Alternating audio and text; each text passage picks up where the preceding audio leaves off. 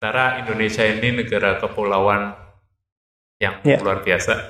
Gimana cara Aqua itu memastikan kalau produknya itu ada dari Sabang sampai Merauke?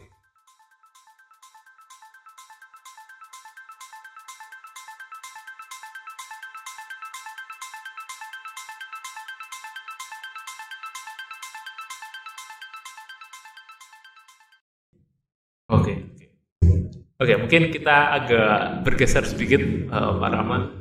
Uh, beberapa tahun yang lalu, mungkin belum lama, yeah. COVID pandemi uh, melanda semua industri mungkin yang ada di dunia, nggak cuma yang ada di Indonesia.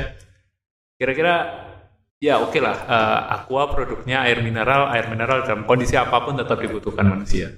Tapi kira-kira ada pengaruhnya nggak dari covid sembilan belas itu ke Danone Aqua sendiri?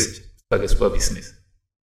Ya, untuk pengaruh pastinya ada ya. Cuman bisa kita pastikan untuk dari segi kualitas produk yang disalurkan itu tetap terjaga.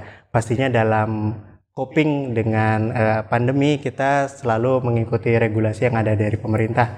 Mulai dari karyawan-karyawan kita yang ada di pabrik, yang ada di depo, sampai teman-teman kita yang melakukan proses produ- eh, distribusi barang, itu kita jamin untuk proses apa?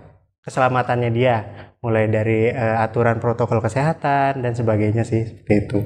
Kalau dari kapasitas supply mungkin ada pengaruh karena mungkin ya mungkin uh, beberapa pegawainya down gitu, ada penurunan produksi nggak? Kalau untuk penurunan produksi mungkin dari impact dari customer kita ya, dan customer kita selama pandemi berubah lifestyle-nya ya. Yang dulunya mungkin ke kampus, ke kantor, itu langsung uh, pergi ke lokasi langsung bertatap muka. Uh, selama pandemi mereka semua berada di rumah. Artinya pola konsumsinya pasti berubah. Nah, pola konsumsi yang berubah artinya pola demand yang berbeda juga. Itu yang menyebabkan uh, perubahan dari uh, rencana produksi dan segala macam sih. Jadi justru karena perubahan dari kegiatan masyarakat sih, lebih ke arah situ. Bukan dari segi produksinya kami. Oke, iya ya, ya juga ya kalau dipikir-pikir, uh, walaupun sebetulnya dalam kondisi apapun tetap butuh air minum, tapi ya. uh, behavior yang berubah membawa dampak terhadap demand ya. Pada ya. akhirnya saya kira demandnya akan tetap stabil, tapi ternyata enggak ya. Iya. Ada perubahan gitu. Oke, menarik. Uh, COVID memang membawa perubahan bagi semua industri tidak terkecuali uh, Danone Aqua gitu. Tapi setelah berjalannya waktu, uh, kita sudah mulai lepas dari pandemi sedikit-sedikit, jauh yeah. Apakah demand-nya juga balik jauh ini? Ya, uh, alhamdulillah sih untuk uh, selama proses new normal ini, sampai sekarang mungkin sudah ke tahap endemi ya, itu sendiri uh, dari pergerakan demand sudah mulai normal sih, seperti itu. Normal ini dalam artian kembali sebelum masa pandemi? Kalau untuk persis sebelum seperti dua ribu sembilan belas mungkin belum, tapi sudah mulai memiliki tren ke arah eh, sebelum pandemi. Oh, oke. Okay. Ya, mungkin ini uh, sebuah pertanyaan dari saya. Untuk perusahaan uh, air minum dalam kemasan sekelas Danone Aqua, pernah nggak sih Danone Aqua ini mengalami outflow atau tidak bisa memenuhi pesanan dari sebuah distributor mungkin misalnya? Kalau untuk sampai uh, out of stock yang cukup masif, saya rasa enggak sih seperti itu sendiri. Nah, karena kalau dari proses distribusi kami, itu kami memastikan bagaimana caranya produk itu bisa tersedia di lapangan. Mulai dari ujung, uh, dari upstreamnya sendiri, kita punya namanya safety stock. Punya safety stock yang ada di pabrik, punya safety stock yang ada di distributor. Safety stock ini biasanya berguna memang untuk menjaga adanya fluktuasi demand yang ada di masyarakat. Biasanya out of stock-nya itu sendiri ya berkurangnya dari safety stock-nya itu sendiri. Nah, dari hal itu yang kita biasanya reaktif untuk bagaimana caranya bisa menambah kapasitas produksi, mengembalikan angka safety stock ini ke angka uh, normal.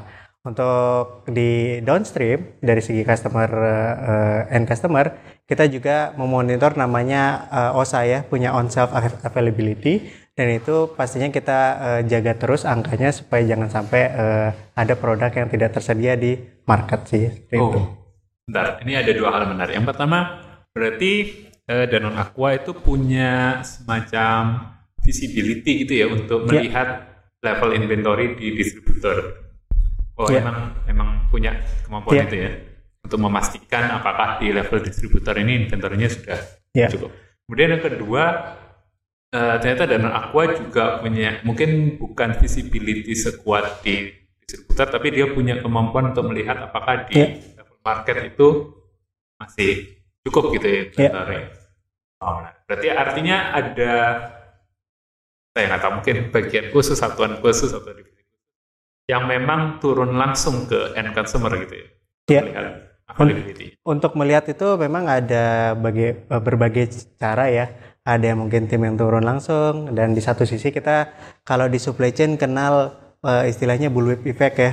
Tahu impactnya bullwhip effect itu seperti apa. Oleh karena itu di supply chain kita juga di Danone Aqua selalu berupaya bagaimana caranya mulai dari ujung, dari pabrik sampai ke customer itu punya informasi yang sama sih. Makanya tadi saya sebutkan bahkan di level distributor pun kita selalu berkoordinasi, berkolaborasi bagaimana caranya bisa mem- menjaga dari segi inventory di pabrik dan di distributor juga sih, seperti itu. Oke. Okay. Uh, kalau dari Pak Rama sendiri ya, ada nggak sih Pak tren untuk produk air mineral dalam kemasan ke depannya ini sebenarnya yang diinginkan masyarakat itu apa, emang stagnan ya? Model air mineral ya cuman itu, atau mungkin ada tren-tren yang unik gitu. Kalau nggak salah beberapa tahun yang lalu itu ada air mineral tapi yeah. rata-rata ya. Iya. Yeah. Kalau kedepannya ini kira-kira gimana? Kalau untuk dari segi market eh, sebenarnya saya kurang tahu banyak ya. Cuman eh, karakteristik customer sekarang itu mulai lebih aware terhadap lingkungan ya. Hmm. Kemudian mereka mulai uh, Gen Z yang sekarang itu tidak seperti yang dulu-dulu ya. It, uh, kalau dulu mungkin cuma melulu soal uh, harga. Nah sekarang tuntutannya lebih banyak lagi nih. Mereka mencari produk mana yang mungkin care terhadap lingkungan. Produk mana yang mungkin uh, menggunakan produk yang uh, ramah lingkungan. Bisa didaur ulang seperti itu sih. Hmm. Arahnya mungkin bisa jadi ke arah sana. Dan itu yang dibuktikan dari Danone Aqua. Bagaimana caranya bisa memenuhi uh, produk-produk yang seperti itu. Perwujudan komitmen Danone Aqua dilakukan juga melalui tiga langkah penting, mulai dari pengembangan ekosistem, pengumpulan, pengumpulan sampah plastik, hingga edukasi bagi konsumen. Wujud konkretnya juga kita sudah memiliki galon yang kita pakai uh, reuse ya, untuk kita pakai berulang kali. Kemudian botol kemasan kita sudah menggunakan campuran R P E T, yaitu kita kenal istilah dengan reduce. Kemudian produk Aqua Life seratus persen saat ini terbuat dan dapat didaur ulang secara kembali menjadi botol atau recycle. Ya, saya rasa kurang lebih saya juga rasanya sepakat ya. Ya. Rasanya uh, semakin kesini konsumen itu semakin uh, terikat dengan value yang dibawa sebuah perusahaan instead of produknya itu sendiri sebetulnya. Oke, menarik. Kemudian terkait dengan, ya ini mungkin uh, channel yang, mungkin saya nggak tahu, mungkin berbeda dengan channel-channel yang sudah disebutkan, yaitu uh, bisnis isi ulang uh, air minum gitu ya. Itu apakah memang juga dalam satu rangkaian channel Danone Aqua, apa memang itu sebuah bisnis yang tidak terjangkau oleh Danone Aqua? Kalau untuk bisnis uh, air isi ulang memang menjadi alternatif konsumen ya untuk memenuhi hidrasinya. Yang kami harapkan memang konsumen itu bisa lebih cermat dan memiliki pengetahuan untuk konsumsi air yang sehat untuk kebutuhan keluarga. Jadi kalau bisa dibilang apakah itu jadi satu, itu tidak juga sih. Tapi nanti uh, produk yang kita hadirkan jelas berbeda antara air isi ulang dengan air yang dari pabrik kami ya. Seperti itu.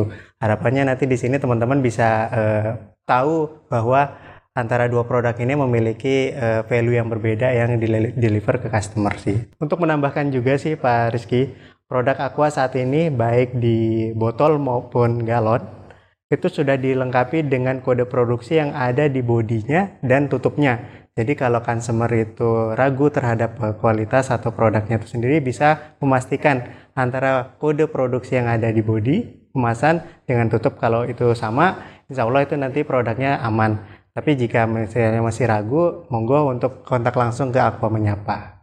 Oh oke, okay. Jadi itu akan datang sebagai sebuah, mungkin bisa dibilang kompetitor mungkin ya, air ulang dibandingkan sebuah uh, bisnis yang ada di dalam jangkauannya dan Aqua.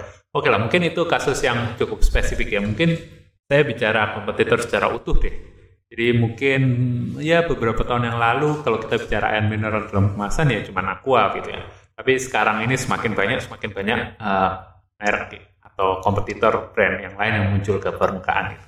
Bagaimana ini Aqua menyikapnya, atau mungkin dari supply chain-nya sendiri Pak Ahmad, bagaimana sih cara menyikapinya? Cara mulai muncul ini. Ya. Kalau untuk uh, persaingan dengan kompetitor, pastinya nanti setiap produk itu memiliki value yang berbeda ya. Yang pasti dari dari porsi saya sebagai deployment manager adalah bagaimana bisa uh, mendeliver atau menyajikan produk itu selalu ready di market sih. Itu yang mungkin sedikit berbeda mungkin dengan uh, perusahaan yang lain sih. Kekuatannya Aqua yang kita punya uh, pabrik di hampir seluruh Indonesia, punya jalur sales distribusi yang tersebar juga, dan itu menjadi kekuatan tersendiri bagaimana caranya uh, produk kita selalu tersedia di market sih. Menarik ya, ada yang bilang number one spec of quality is availability, jadi yeah. Itu yang dicoba diincar sama Aqua ya. Oke, okay, okay, menarik. Jadi uh, ya oke okay lah, siapa yang bisa menghentikan ya, siapa yang bisa menghentikan uh, kompetitor untuk muncul, apalagi untuk uh, produk-produk yang ya nggak diragukan lagi, memang dibutuhkan masyarakat ya, cepat atau lambat pasti akan kompetitor, kompetitor akan muncul gitu. Oke, okay.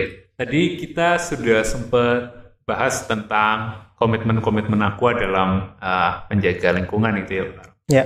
Uh, tapi mungkin saya uh, penasaran ini Pak Rahmat. Bagaimana sih cara Danone Aqua itu dalam mengolah limbah dari produknya maupun dari produksinya?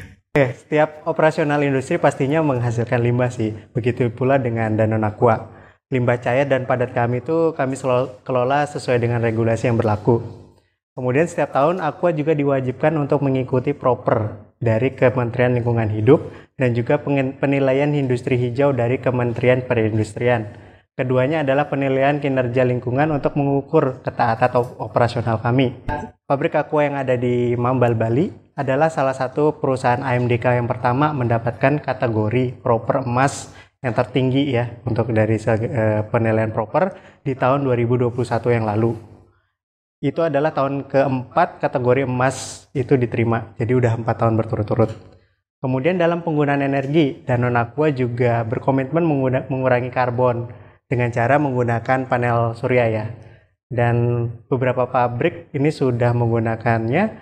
Eh, salah satunya adalah eh, pabrik Aqua di Mekarsari, Ciherang, Mambal, dan Aqua di Klaten. Nanti proyeksinya sih keseluruhan dua puluh dua pabrik bisa menggunakan juga solar panel yang sama sih. Itu. Iya, komitmennya cukup luas ya ternyata, dari mulai produksinya, produknya, bahkan kemasannya tadi juga dibahas, uh, sudah memperhatikan aspek. Bahkan tadi uh, sudah ada concern untuk datangnya demand yang mulai uh, kenal isu ramah lingkungan. Jadi ya sangat, sangat inilah, sangat well prepared lah ya Aqua. Ya rasanya kita sudah belajar banyak hal ya Pak Rama ya terkait yeah. dengan bagaimana Danone Aqua itu mengelola bisnisnya, bagaimana Danone Aqua itu mendistribusikan produk-produknya, sampai sampai dengan komitmen Danone Aqua dalam menjaga lingkungan. Luar biasa sekali hal yang bisa kita pelajari hari ini. Terima kasih Pak Rama sudah menyempatkan hadir di L S C M Podcast. Semoga kita bisa bertemu lagi ya Pak Rama di kesempatan yang lain. Terima kasih juga untuk para pendengar L S C M Podcast kali ini. Jangan lupa untuk follow kami di Instagram kami di et L S C M Lab. Dan jangan lupa juga untuk uh, lihat video-video yang lain dari YouTube podcast kita di uh, L S C M Laboratory. Sekian dari saya. Assalamualaikum warahmatullahi wabarakatuh.